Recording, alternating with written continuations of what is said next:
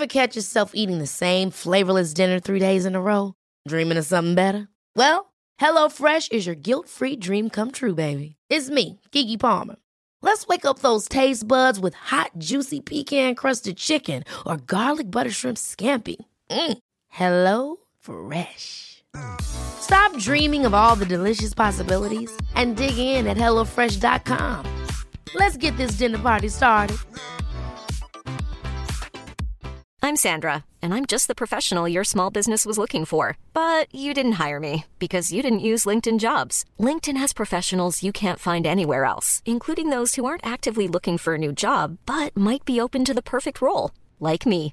In a given month, over 70% of LinkedIn users don't visit other leading job sites. So if you're not looking on LinkedIn, you'll miss out on great candidates like Sandra. Start hiring professionals like a professional. Post your free job on linkedin.com/people today.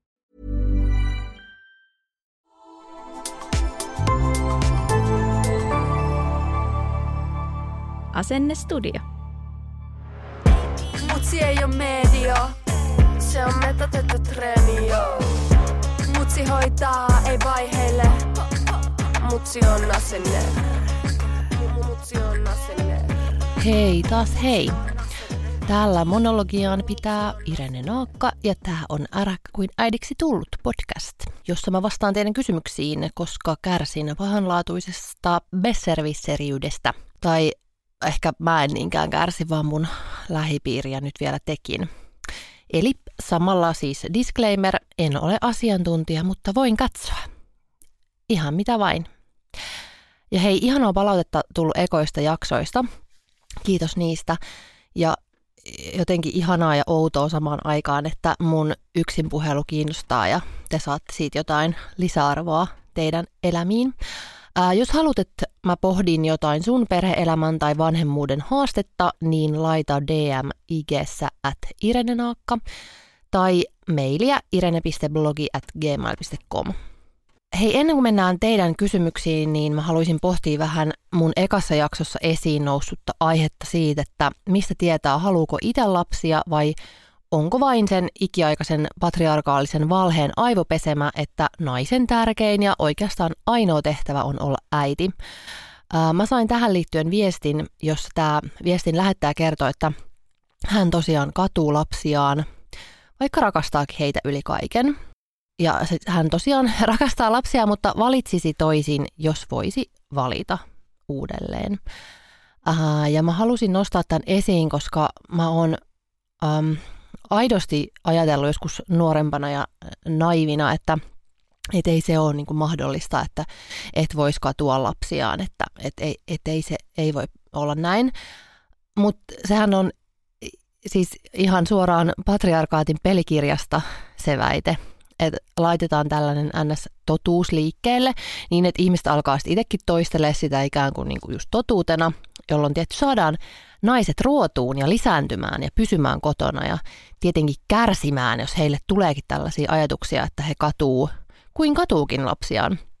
Ja ennen kaikkea saadaan heidät häpeämään sitä ajatusta niin paljon, ettei he vain missään tapauksessa kerro ajatuksistaan niin eteenpäin ääneen, koska sittenhän joku voi saada sellaisen idean, että ei halukkaan lapsia. Ja siitähän ää, patriarkaatti ei tietenkään tykkää, koska naiset pitää tosiaan saada ää, pysymään kodeissaan, jotta miehet puolestaan saa sitten liihotella vapaudessa ja mukana päätöksenteossa päättämässä meidän, meidänkin asioista.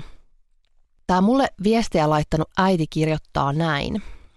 Tämä on musertava ajatus, joka välillä vihlaisee ja jonka syntyyn on vaikuttanut monet seikat, kuten synnytyksen jälkeinen masennus ja ahdistus, vaikeus päästää irti menetetystä vapaudesta, kun äitiys ei ollutkaan sitä ruusunpunaista hattaraa, mitä markkinoitiin. Hän kokee myöskin, ettei tätä ajatusta pysty käsittelemään oikein missään, ja että vaikka siitä on, niin kuin sentään jo puhutaan, ettei vanhemmuus ole ole mitään ruusuilla tanssimista ainakaan pelkästään, niin se on kuitenkin tabuista ehkä suurin, että katuis omia lapsiaan. Ää, ja mä kysyin tältä mun seuraajalta, että miten hän on oppinut elämään näiden tunteiden kanssa. Ja tässä on osa hänen vastauksesta. Pyrin elämään päivä ja hetki kerrallaan. Kirjoittamaan ylös niitä hyviä hetkiä, jotta niihin on helpompi palata. Mutta onhan se musertavaa aina niinä vaikeina hetkinä, kun yrittää tehdä kaikkensa, ettei lapsi saa tietää sitä tunnetta, mikä itsellä kolkuttaa taustalla. Mä oon yrittänyt etsiä turvallisia paikkoja puhua asiasta, käsitellä näitä tunteita ja löytää samoin tuntevia. Mutta se on todella vaikeaa, kun juuri kukaan ei uskalla puhua näistä asioista. Työskentelen myös lasten parissa, joten esim. neuvoloissa mun keskusteluyritykset on täysin sivuutettu, koska kyllähän sinä nämä asiat jo tiedät. Ammattiapua en siis ole hakenut näihin tunteisiin. Välillä tuntuu, etten ansaitse mun lapsia, että he ei ansaitse tällaista äitiä. Mä yritän olla liikaa ajattelematta menneisyyttä, koska mennyttä ei voi muuttaa. Mutta samalla annan toisinaan itselleni luvan tuntea kaikki ne tunteet, itkeä ja kirjoita kaikkea haaveilla ajatuksissani toisenlaisesta elämästä. Yritän siis vain hyväksyä nämä tunteet, ottaa ne osaksi itseäni enkä työntää niitä pois. Ja yritän rohkaistua ottamaan tilaa itselle, aikaa ilman lapsia, jolloin voin olla täysin itsekäs, keskittyä minuun. Mulle tuli jotenkin hirveän suuri myötätunto tätä kuulijaa kohtaan, koska vanhemmuus ja kaikki siihen liittyvät tunteet, kuten syyllisyys ja se oman vapauden menettäminen on tietenkin muutenkin hirveän raskaita, puhumattakaan sit siitä, että, että on vielä sen lisäksi koko ajan läsnä se ajatus, että jos saisi tehdä toisen valinnan, niin tekisi sen. Ja kaikkeen ei ole mitään ratkaisua. Ja mä oon hirveän ratkaisukeskeinen ihminen. Aina kun joku kertoo jostain ongelmasta, niin mulle tulee hirveän polttava tarve ratkaista se asia. Siksi mä tätä podiakin pidän osaksi, mutta ehkä tämä on äh, ainakin osin sellainen asia, mihin ei voi oikein sanoa muuta kuin, että hei, sulla on oikeus ajatella noita asioita ja tuntea noita tunteita. Se on käsittämättömän rankkaa varmasti, ää, mutta et ei tässä ole nyt mitään hätää. Et ehkä tuossa on tärkeää, tai toisinaan olisi tärkeää itsellekin muistutuksena niin kuunnella ihmistä eikä aina silleen ratkaista. Ää, varsinkin kun jotenkin musta tuntuu, että munkin ekat ajatukset oli just sellaisia jotenkin ratkaisuajatuksia, jotka oli ihan niin kuin hirveitä ensinnäkin ja kliseisiä. Tyyli, että no hei, aika pian ne lapset muuttaa pois kotoa ja sitten saat olla rauhassa. Ja hei, tämä nyt, et, et, on nyt asia, johon ei kyllä voi mitenkään vaikuttaa, että ei auta muuta kuin hyväksyä asiat, joita et voi muuttaa.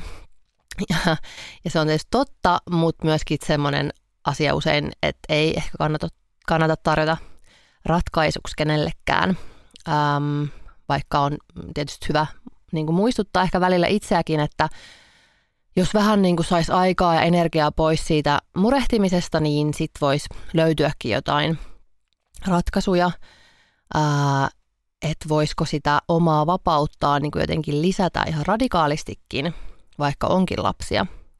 Että voisiko jopa esimerkiksi asua osan ajasta yksin – ja tämä nyt ei ole missään nimessä siis tälle mun seuraajalle mikään ratkaisuehdotus, koska hän ei myöskään sellaisia multa kysynyt.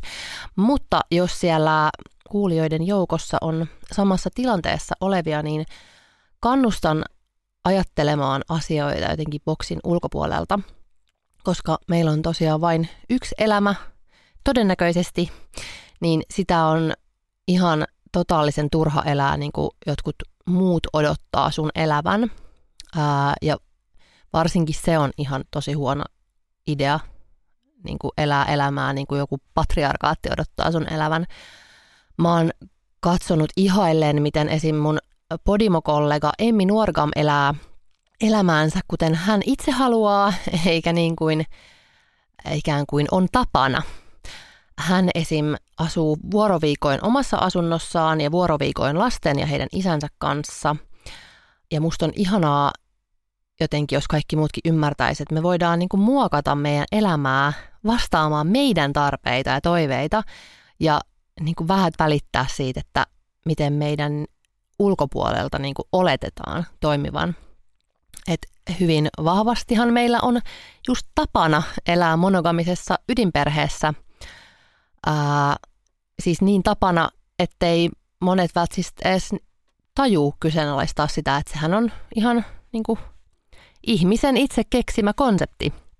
Ei ole mitään sen ihmeempää jotain biologista syytä valita sitä elämäntapaa ää, kuin se, että se nyt, että niin nyt on vain tehty jonkin aikaa.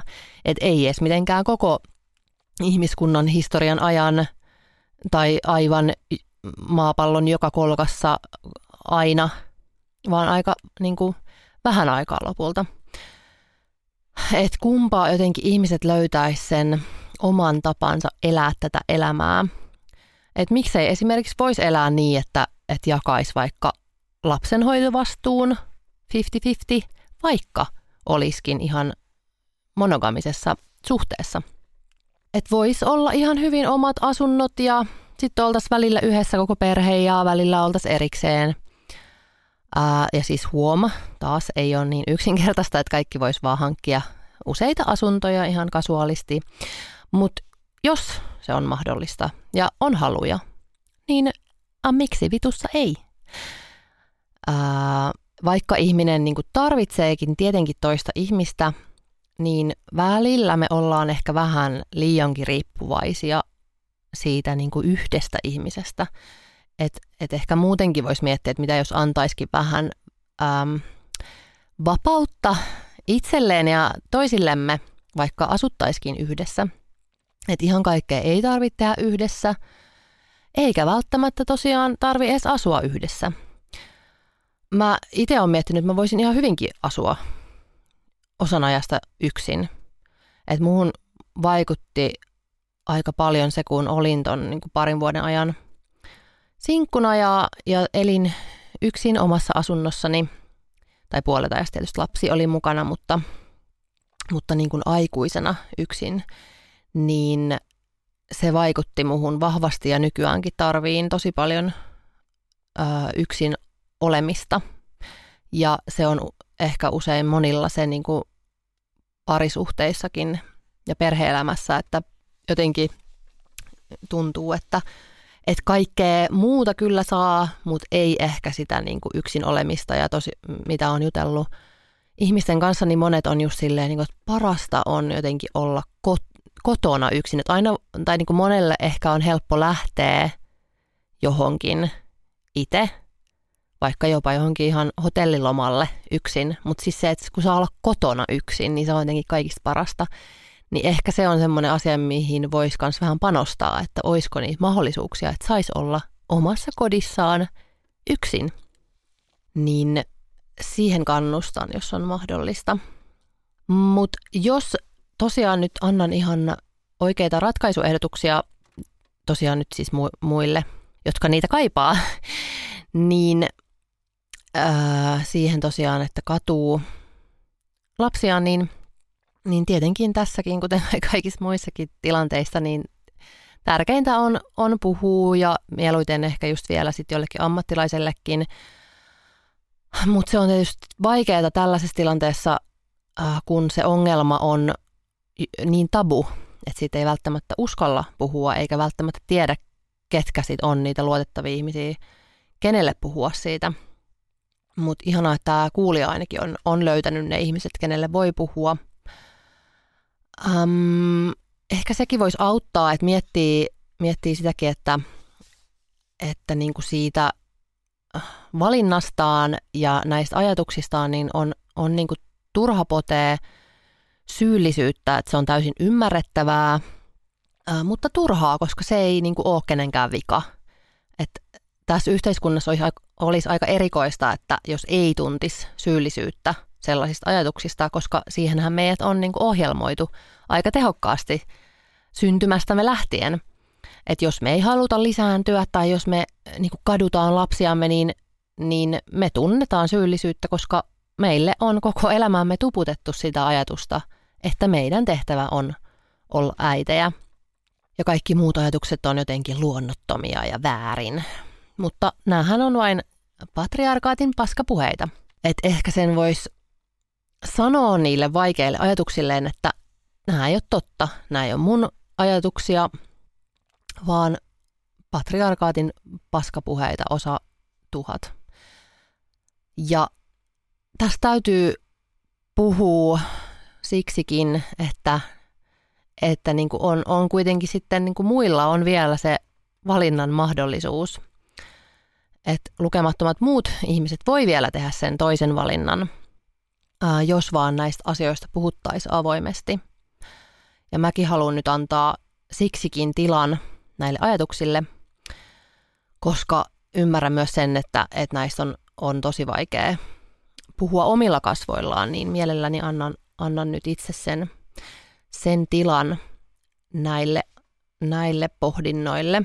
Tämä on valtava tabu ja, ja äitiys ylipäätään on niin tulenarka aihe. Ja syyllistäminen sen syyllisyyden päälle vielä on, on varmasti monelle liikaa ja ymmärrän, ettei sitä halua kokea. Ja sitähän varmasti, niin kuin jos nyt täysin, täysin jotenkin avoimesti lähtisi puhumaan yhtään kuulostelematta, että kenelle niin kuin, tai kuka on sen niin kuin, luottamuksen arvoisia, niin, niin kyllähän siitä joku, joku varmasti syyllistäisi ja, ja niin kuin sitä, se on sitten jo rankka ottaa vastaan. A lot can happen in the next three years. Like a chatbot may be your new best friend. But what won't change? Needing health insurance. United Healthcare Tri Term Medical Plans are available for these changing times. Underwritten by Golden Rule Insurance Company, they offer budget friendly, flexible coverage for people who are in between jobs or missed open enrollment. The plans last nearly three years in some states, with access to a nationwide network of doctors and hospitals. So, for whatever tomorrow brings, United Healthcare Tri Term Medical Plans may be for you. Learn more at uh1.com. You should celebrate yourself every day, but some days you should celebrate with jewelry. Whether you want to commemorate an unforgettable moment or just bring some added sparkle to your collection, Blue Nile can offer you expert guidance and a wide assortment of jewelry of the highest quality at the best price. Go to BlueNile.com today and experience the ease and convenience of shopping Blue Nile, the original online jeweler since 1999. That's BlueNile.com. BlueNile.com. Hey, I'm Ryan Reynolds. At Mint Mobile, we like to do the opposite of what Big Wireless does. They charge you a lot, we charge you a little. So naturally, when they announced they'd be raising their prices due to inflation, we decided to deflate our prices due to not hating you.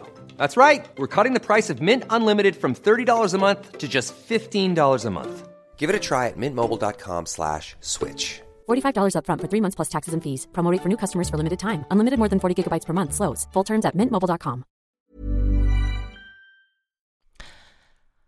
Ja tästäkin syystä, että tosiaan on mahdollista katua omia lapsiaan, niin on aika perseestä niin kuin syyllistää ihmisiä siitä, että ne ei tee lapsia. Se on niin kuin asia, mitä mä en, mä en vaan kerta kaikkiaan ymmärrä edes vähän. Että miksi jonkun toisen, vieläpä jonkun ihan tuntemattoman ihmisen lasten tekemättömyys on niin kuin mitenkään itseltä pois. Että jos jollain on tähän joku vastaus, niin, niin jakakaa mullekin. Että onko se jotain, että niinku kaiveleeko se jotenkin sit niinku itseäkin vähän, että et ehkä jopa itse valitsisi toisin, jos vi- voisi valita toisin. Ja sitten kun joku niinku ymmärtää tehdä niin, niin sitten se harmittaa. Ää, mulle jotenkin itselleni on tosi yhdentekevää, miten ihmiset elää omaa elämäänsä ää, silloin, kun siitä ei ole muille niin kuin mitään haittaa. Et mä en keksi, miten ihmeessä – siitä olisi haittaa kenellekään, jos joku ei tee lapsia. Ja sitten musta on jotenkin tosi kieroutunutta, että ää, vapaaehtoisesti lapsettomista ihmisistä puhutaan jotenkin itsekkäinä, koska ää, eikö se ole nyt ihan kaiken niin kuin itsekkyyden multihuipentuma nimenomaan lasten tekeminen. Niin kuin, että ihan tekemällä tekee niin kuin itselleen ihmisen – koska harvemmin lapsi nyt tehdään ehkä niin kuin varsinaisesti, että jotenkin, että halutaan antaa elämää toiselle ihmiselle, varsinkin kun e, ei varsinaisesti tänne nyt tarvittaisi yhtään ketään lisää. Tai sitten jotenkin, että antaisi jollekin muulle jotakin. Aika usein, useimmiten ehkä, niin ihan itse halutaan lapsi omaan elämään, niin eikö se nyt niin kuin jos joku on itsekästä. Mutsi ei ole media, se on metatettu treeni, Mutta hei, nyt vasta pääsen niin kuin varsinaiseen kysymykseen. ähm, ensimmäiseen kysymykseen, koska koska tuohon tota, aiempaan kuulijatarinaan ei varsinaisesti liittynyt kysymystä, mutta annoin kuitenkin vastauksia. Tämä tota, ensimmäinen kysymys liittyy myös tuohon, että mistä tietää, haluaako lapsia asiaan, koska tota, eräs kuulija kysyi samaa ja hänellä oli vielä tällainen lisäkysymys siihen. Eli kuunnelkaa ekasta jaksosta vastaus siihen kysymykseen, että mistä tietää haluaako lapsia, ja sitten seuraavaksi vastaan seuraavaan kysymykseen. On 25-vuotias nainen ja on lapsesta asti halunnut omia lapsia ja jo teininä mulla oli kova vauvakuume. On ollut yhdessä mun kumppanin kanssa kuusi vuotta, mutta lapsia meillä ei ole, koska kumppani ei ole vielä ollut valmis perheen lisäykseen. Nyt on itse noin vuoden sisään alkanut miettiä, että haluanko itse oikeasti lapsia vai onko mut vaan lapsesta asti aivopesty siihen, että mun tulee hankkia lapsia.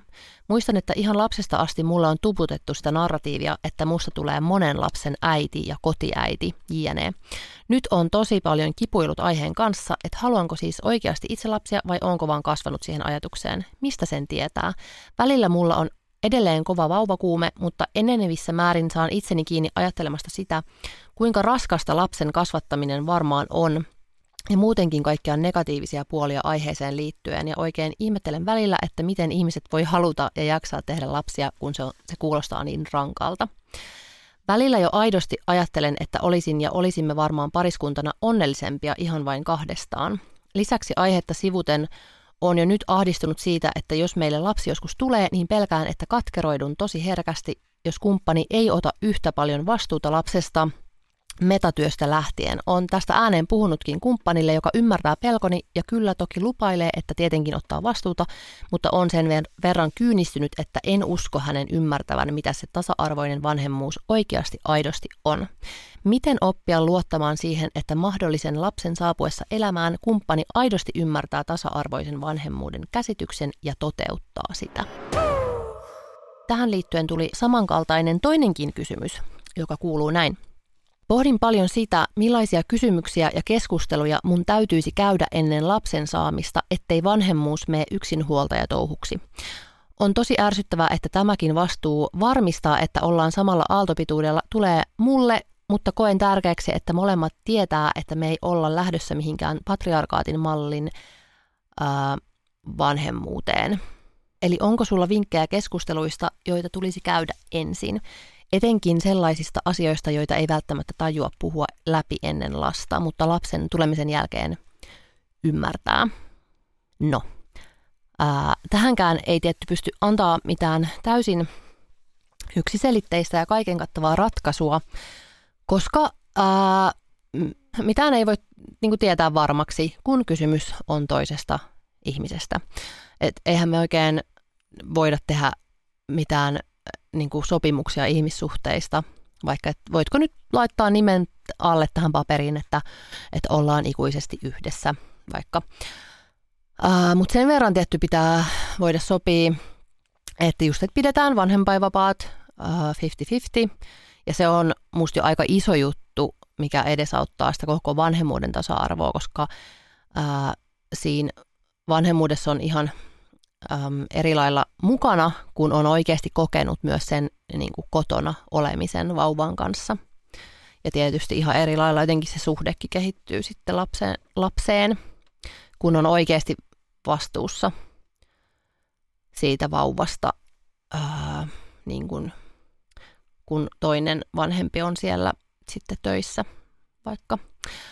Ää, mä ehkä kiinnittäisin just etukäteen huomiota siihen, että että se kumppani olisi just niin kuin tasavertaisesti mukana kaikissa puheissa ja tällaisissa, tällaisissa niin kuin selvitystöissä, mitä siihen niin kuin suunnitteluvaiheeseen jo liittyy. Ää, että jos tästä aiheesta puhutaan vaikka perheen tai kavereiden kanssa, niin hänkin olisi mukana niissä keskusteluissa, koska just niin kuin tuossa toisessa kysymyksessä jo niin kuin viitattiinkin siihen, että mäkin luulen, että helposti se menee siihen, että täälläkin nämä kysyjät on nytkin pohtimassa tätä asiaa mun kanssa ja en nyt tietysti voi tietää, mutta vähän ehkä valitettavasti voisin veikkailla, että heidän puolisot ei, ei niin kuin välttämättä ää, käytä tähän niin kuin pohdintaan ihan hirveästi aikaa ja resursseja. Toivon olevani väärässä, mutta tämä on ää, valitettavaa, että usein tämä vanhemmuuden metatyön epätasainen jakautuminen alkaa jo siinä kohtaa, kun ei ole vielä niitä lapsia. Ää, ja se itse asiassa alkaa monella jo ihan lapsena, kun meitä tyttöjä aletaan koulia siihen pyhään tehtävään äitinä ja hoivaajana jo lapsesta asti, ja pikkutytöt jo alkaa miettiä äitiyttä ja valmiuksiaan siihen. Ähm, ja ehkä miehillä on vähän enemmän niin kuin mahdollisuuksia mennä silleen vähän fiiliksen mukaan ja suhtautuu vanhemmuuteen niin kuin rennommin, koska äh, no, yksi syy on se, että, että he ei, eivät ole niitä, joita syytetään sitten, jos joku menee pieleen. Et jos ei vaikka ole päiväkodissa oikeita sesongin mukaisia vaatteita, niin väitänpä, että edelleen useimmiten se on äiti, joka sit saa paitsi syyt, niin sen syyllisyyden niskaansa. Et mä väitän, että isät ei todellakaan tunne samassa, äh, niin kuin samassa mittakaavassa ainakaan sitä häpeää, mikä tulee siitä, kun lapsella on vaikka jotenkin vääränlaiset tai rikkinäiset tai likaset vaatteet päällä. Ja nyt siis yleistän, disclaimer, yleistän, ei, ei, eivät kaikki äidit, eivät kaikki isät, mutta siis jos puhutaan taas niin kuin yleisesti, niin väitänpä, että ne on ne äidit, jotka tuntee sen häpeän, joka sitten tulee siitä, että vaikka ei itse olisi mitenkään vastuussa ollut niistä vaatteista, jos iskä on laittanut ihan väärät vaatteet, niin aika usein äiti on se, joka tuntee sen häpeän, tuntee sen syyllisyyden. Mutta vastaan siis nyt niin, että voisi lähteä siitä, että Yritetään jakaa sitä tietämistä ja puhumista ja suunnittelua tasan jo ennen kuin tulee lapsia. Et voi ehkä sanoa sille kumppanille, että voitko lukea tämän superhyvän kirjan nimeltä Ärhäkä kuin äidiksi tullut, niin tiedät vähän millaista on olla äiti tässä yhteiskunnassa, koska mun mielestä sekin on tärkeää, että ei vaan, niin kuin, että ota tästä tämä iskäopas, vaan niin kuin, että, että ota tai niin kuin, opi, että millaista on olla äiti voi ehkä kehottaa kuuntelemaan tätä podcastia ja muita vanhemmuuteen liittyviä podcasteja, podeja, kirjoja. Ää, ja siis ylipäätään niin kun voi toivoa siltä toiselta, että niin kun valmistautuu sillä samalla tarmolla, millä usein valitettavasti vain naiset valmistautuu vanhemmuuteen. Ähm, koska mä väitän, että tietämisen taakan jakaminen on niin kuin se oleellisin, koska kaikki käytännön asiat on lopulta aika helppoa jakaa tasan, että niin kuin vanhempainvapaat voi jakaa tasan ja voi päättää, että viedään ja haetaan lapsi päiväkodista tasan, voidaan olla sairaan lapsen kanssa kotona tasan, viedä harrastuksiin, tehdä kotityöt niin kuin tasan, mutta sitten se, mitä ei just tule ajatelleeksi ennakkoon, on se, että, niin kuin, että miten se tietäminen – jakautuu. Koska meillä naisilla on usein valitettava etumatka tosiaan siinä. Me luetaan blogeja ja kirjoja ja puhutaan Facebook-yhteisöissä, mutta kuten on sanonut tuhat kertaa, isien on osallistuttava tietämiseen. Isien pitää olla siellä Facebook-yhteisöissä kyselemässä, että hei, mitkä kotiutumisvaatteet vauvalle synnärille ja mitä pukea vauvalle 15 asteessa ja mitkä on parhaat sormiruuat puolivuotiaalle, ää, koska se kaikki ei voi olla meidän vastuulla, koska se tarkoittaa ihan helvetisti lisää työtä kaiken sen päälle, mitä me jo muutenkin tehdään. Me ei voida ää, heteroperheessä jakaa tasan raskautta, synnytystä, imetystä – Lapsen ruokinnan toki voi, mutta ei imetystä, jos sitä haluaa tehdä. Joten meidän on entistäkin hanakammin jaettava tasan aivan kaikki muut asiat, mitä voidaan. Ää, myös ja etenkin se tietäminen. Ja mun mielestä on myöskin täysin ok ottaa vähän takas siitä, että, että tosiaan toi raskaussynnyttäminen, imettäminen jää meidän harteille.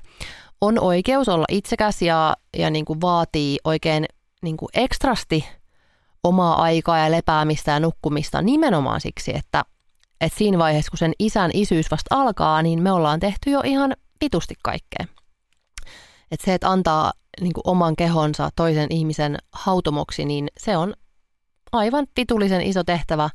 Se ei ole mikään itsestäänselvyys. Siitä pitää saada arvostusta sen verran, että saa esimerkiksi lepoa, kun tarvitsee ja sitä pitää järjestää.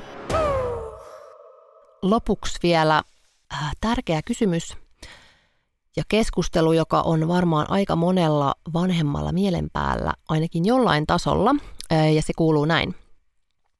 Miten tasapainolla vanhemmuudessa sen kanssa, että tekee hyvin erilaisia kasvatusratkaisuja ja painotuksia kuin omat vanhemmat? En halua loukata vanhempiani, enkä jatkuvasti puuttua siihen, miten he ovat lasteni kanssa, mutta moni asia heidän kasvatuksessaan on nykytiedon valossa haitallista. Koin oman lapsuuteni turvattomaksi ja haluan lapsilleni turvallisen lapsuuden, mutta myös läheisen suhteen isovanhempiin. Miten tämän kanssa navigoisi, kun isovanhemmat eivät ole kovin vastaanottavaisia? Esim. rajojen asettaminen ja kunnioittaminen, tasa-arvo, yksityisyys, rasismi. Öm, ja tämä kuulija pohti myös ö, sitä, että osa meidän vanhemmista, jotka on tehnyt ehkä vähän just kyseenalaisia valintoja vanhemmuudessaan, niin eiväthän he mitenkään niin kuin pahalla välttämättä niitä valintoja ole tehnyt, vaan että ne on ollut yleisesti heidän sukupolven tekemiä virheitä, koska ei ole vaan tiedetty paremmin. Että esim. nykyään puhutaan tunnetaidoista, mutta ei meidän vanhempien sukupolvi ole sellaisista tiennyt mitään ja ei heillä ollut mahdollisuutta niin kuin ollenkaan saavuttaa niin valtavaa määrää tietoa niin helposti kuin meillä on nyt, että tietysti niin kuin ää, tarvitaan vähän sellaista armollisuutta, mikä auttaa sit meitä itseäkin just siinä, että, että jos me niin kuin ajatellaan, että ei meidän vanhemmat ole niin kuin mitenkään ää, pahoja ihmisiä, että he on tehnyt, tehnyt varmasti niin kuin parhaansa niillä tiedoilla, mitä heillä on ollut, että, että se auttaa ehkä niin kuin itsekin käsittelemään niitä vaikeita tunteita, mitä tulee siitä ajatuksesta, että, että että niinku, mi, miksi ne teki, miksi teki noin, että et, et mulla on nyt lapsi ja mä teen ihan eri lailla, mä haluan tehdä eri lailla, niin miksi mun vanhempi teki ihan eri lailla. Ja nämä on myöskin semmoisia asioita, mitkä ehkä nousee just siinä kohtaa, kun saa itse lapsen, niin silloin vasta niin kuin tajuaa silleen voimallisemmin sen, että hei, että okei, toi teki noin. Tai sen vanhemman valinnat voi tuntua tai silloin ehkä tajuaa vasta sen, että kuinka väärin joku valinta oli, kun huomaa itse, ettei missään nimessä vaikka voisi tehdä omalle lapselleen samalla tavalla. Um, ja mäkin olen miettinyt tätä tosi paljon, että niin kuin miten voi olla mahdollista jotenkin, että ihan niin kuin sille niin kuin mun fiksuiksi ajattelemani tyypit on niin kuin ihan muina vanhempina esimerkiksi pessyt lastensa suuta saippualla ja tukistanut ja jopa niin kuin lyönyt omia lapsiaan. Ää, nykyään onneksi lienee ainakin vähän paremmin selvää, että väkivalta on väkivaltaa. Oman lapsen NS-fyysinen kurittaminen ei ole niin kuin fyysistä kurittamista, vaan siis ihan vain väkivaltaa laitonta. Et ei meillä ole yhtään sen suurempi oikeus vaikka niinku tukistaa meidän omia lapsia kuin jotain niinku random ihmistä kadulla. Et lapset ei ole niinku meidän omaisuutta. Et he on ihmisiä, joilla on oikeus fyysiseen koskemattomuuteen aivan samalla tavalla kuin kaikilla muillakin ihmisillä. Ähm, Mutta sitten jotenkin tosiaan etenkin se meidän vanhempien ikäpolvi on jotenkin saattanut pitää sitä aivan normaalina asian, asiana, että lapsia niin kuin kasvatetaan väkivallalla. Tämä nyt ihan yhtenä esimerkkinä. Siis, että toki on paljon muitakin asioita, joita niin kuin tiedon puutteen ja tämmöisen yleisen käytännön vuoksi niin tehtiin eri lailla silloin, kun me oltiin lapsia. Uh, mutta varsin, tähän varsinaiseen kysymykseen niin jälleen kerran vai, vaikea vastata, niin kuin, tai, koska mä haluaisin tietysti kunnioittaa sitä, että kysyjä nyt nimenomaan haluaisi olla diplomaattinen niin kuin omia vanhempiaan kohtaan, mutta mä en ole asiantuntija, mä kerron täällä, että miten mä oon itse tehnyt tai mitä mä tekisin tai mitä mä ajattelen, niin nyt joudutte valitettavasti tyytymään siihen. Mutta mä haluaisin vähän möyhiä tällaista, ajat, tällaista niin aika yleistäkin ajatusta siitä, että ei, ettei niin omille vanhemmilleen halua sanoa tiukasti suoraan vastaan vaikka. Koska mä väitän, että ää, sekin, kuten kaikki muutkin asiat tässä yhteiskunnassa, niin on lähinnä vain kristillistä patriarkaattipaskaa. Että vaikka ihminen ei edes olisi kauhean uskonnollinen, niin mä väitän, että äh, sillä on silti sellainen ihmesääntö takaraivossaan, että kunnioita isäsi ja äitiäsi. Äh, mutta ei niitä tarvi kunnioittaa yhtään sen enempää kuin muitakaan ihmisiä. Et jos niiden tavat ja mielipiteet on aivan perseestä, niin kyllä niitä voi ja pitää haastaa niistä. Ja en nyt niin viittaa suoraan kysyjään tässä, mutta siis mitä mä oon elämässäni huomannut, niin monella on sellainen juttu, että kun on kyse niin kuin muista ihmisistä, niin osaa jotenkin vetää ne omat rajansa jämäkästi ja sanoo vastaan ja takaisin, jos täytyy. Mutta sitten kun onkin kysymys niin kuin omista vanhemmista, niin sitten yhtäkkiä tilanne on jostain syystä täysin eri. Että sitten yhtäkkiä nielläänkin niin kuin aivan kaikki paskakäytös ja ihan hirveät mielipiteet. Mutta niin kuin miksi? Että nytten ottakaa muistiin tämä. Me ei olla mitään velkaa meidän vanhemmille siitä, että he on meidät tänne tehnyt. Et voidaan siis toki muuten olla velkaa, että jos ne on jotain tehnyt tosi paljon meidän hyväksi, jotain, en tiedä, tai vaikka lainannut rahaa meille, niin joo, voidaan olla velkaa. Mutta siis pelkästään se, että he on meidän vanhempia, niin siitä me ei olla absoluuttisesti ää, pennin pyörylää velkaa heille. Me ei olla pyydetty heitä tekemään meitä tänne. Niin ei meidän tarvii varjella meidän vanhempien tunteita yhtään sen enempää kuin muidenkaan ihmisten.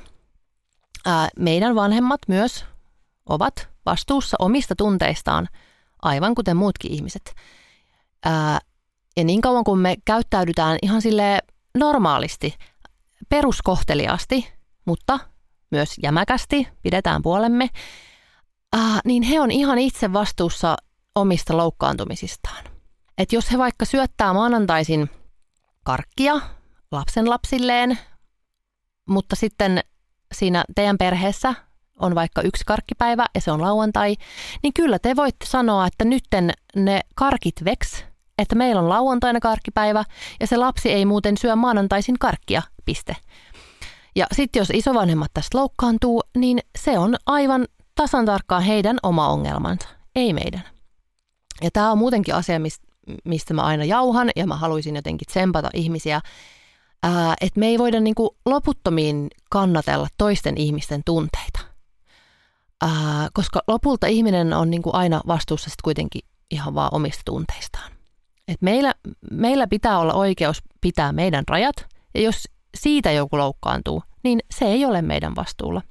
Ja ehkä ylipäätään tämmöinen niin vanhempien ihmisten kunnioittaminen on vähän myös semmoinen, niin kuin, että hetkinen, miksi? Niin kuin, että, että sekin on vähän semmoinen niin kuin ihme konservatiivinen ajatus, että he, et kyllä, ei, mutta kyllä vanhempia ihmisiä pitää aina kunnioittaa sille, että ei tarvitse, jos he eivät ansaitse sitä meidän kunnioitusta. Jos joku vanhempi ihminen on joku aivan hirveä sovinisti, rasisti, paska, niin ei häntä yhtään tarvitse kunnioittaa siinä asiassa.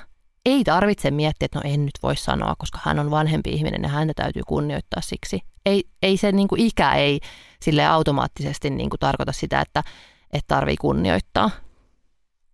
Ja siis mä ymmärrän tässä sen, että jos nyt yhtäkkiä alkaakin olla niin kuin jämäkkää vetää niitä rajoja, niin siinä voi tulla konflikti ja voi tulla loukkaantumisia ja voi tulla jopa joku välirikkokin. Ää, ja mä ymmärrän tietenkin, että sitä ei halua. Ää, ja että niinku, haluaa ehkä pitää yllä sellaista tietynlaista niinku diplomatiaa, että ei nyt mitenkään tietoisesti ainakaan aiheuta niitä konflikteja, jotta sitten taas niillä lapsilla olisi hyvät välit ää, isovanhempiinsa. Mm, mutta, mutta mä väitän, että niitä niinku, ää, ei, ei voi niinku ylläpitää ää, niinku omien arvojensa kustannuksella niitä välejä. Että jos vaikka omalla vanhemmalla on niinku just tapana puhua vaikka ihan kaameen rasistisesti ja se on todella paljon omien arvojen vastaista, niin kyllä siitä täytyy vaan sanoa, että se vaan kalvaa aivan liikaa, jos ei sano sitä siksi, että yrittää olla jotenkin loukkaamatta toista. Että jotkut asiat on vaan liian isoja, jotta niistä voisi pysyä hiljaa. Ja rasismi on sellainen asia. Ja se raastaa aivan helvetisti, jos siihen ei puutu. Ja silloin myöskin on vahvasti niin kuin itsekin osana sitä rasistista rakennetta, niin kuin kannattelemassa sitä. Et mä koen, että meidän myös niin kuin velvollisuus on puuttua, vaikka se olisi epämiellyttävää meille, koska se on vain epämiellyttävää. Ja miettisin sitäkin, että onneksi isovanhemmat ei pysty mitenkään niin kuin peruuttamattomasti vaikuttaa meidän lapsiin. Että jos joku ukki nyt selittää jotain aivan hirveätä sovinistista sontaa meidän lapsille, niin onneksi me voidaan sanoa, voi, aina, voi, niin kuin, aina voi ja pitää puhua.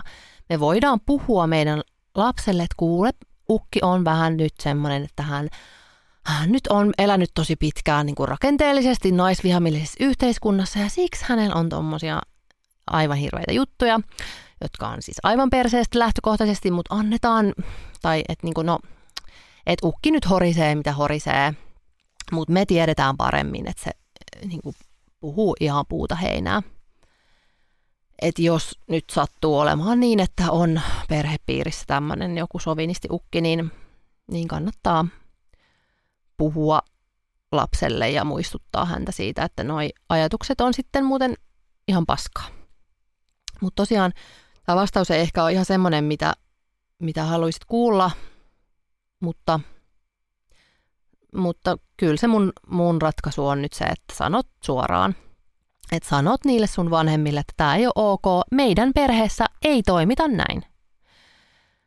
Ja mun mielestä olisi jopa hyvä, että sä voisit sanoa myös sen, että susta tuntuu, että sä oot elänyt turvattoman lapsuuden ja sä kärsit siitä.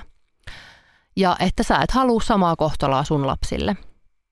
Koska mä haluaisin uskoa, että jokainen vanhempi olisi niin aikuinen, että pystyisi sietämään sen oman epämiellyttävän pahan olonsa, mikä totta kai luonnollisesti syntyy, kun oma lapsi kritisoi koska se on ainoa oikea tapa suhtautua, jos joku ihminen kertoo tunteistaan.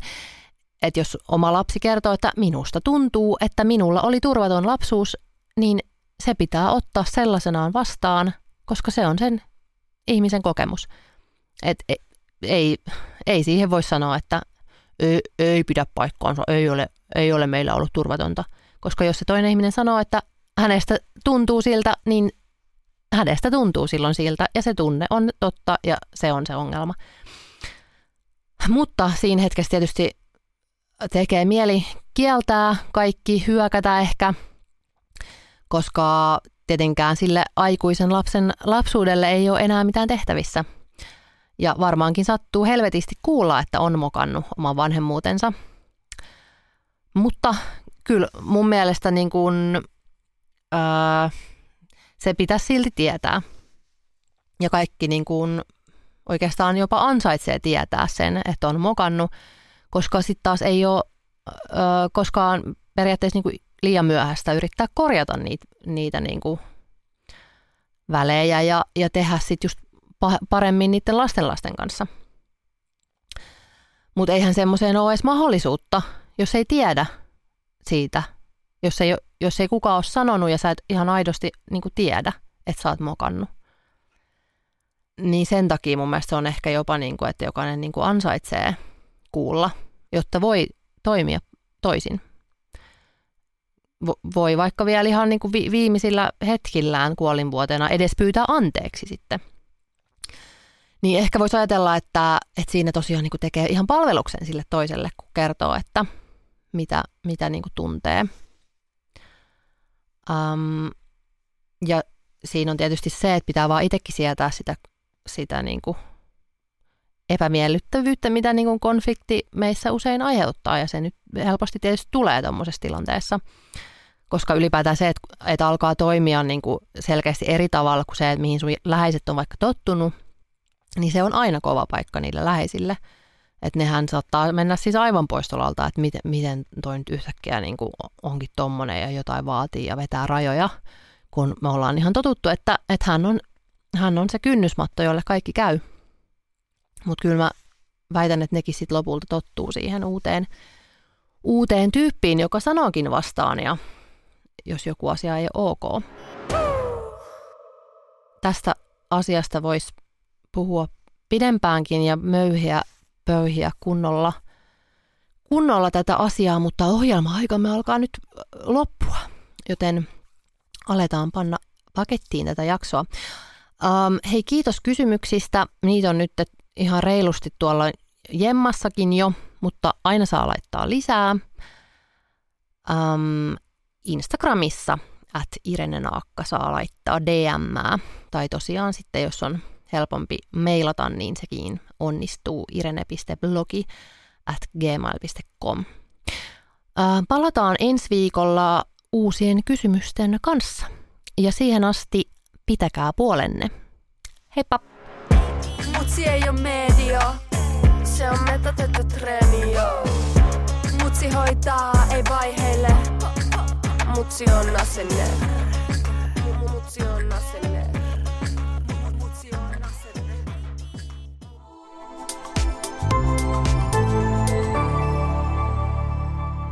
Asennestudio.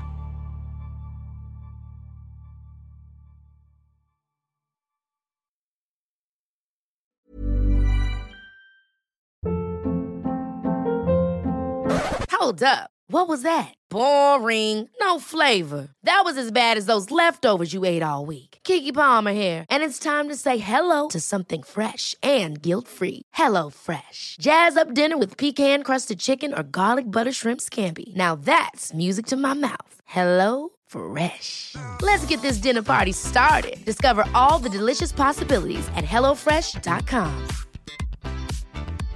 Imagine the softest sheets you've ever felt. Now imagine them getting even softer over time. That's what you'll feel with Bowl and Branch's organic cotton sheets. In a recent customer survey, 96% replied that Bowl and Branch sheets get softer with every wash. Start getting your best night's sleep in these sheets that get softer and softer for years to come. Try their sheets with a 30-night guarantee. Plus, get 15% off your first order at bowlandbranch.com. Code BUTTERY. Exclusions apply. See site for details.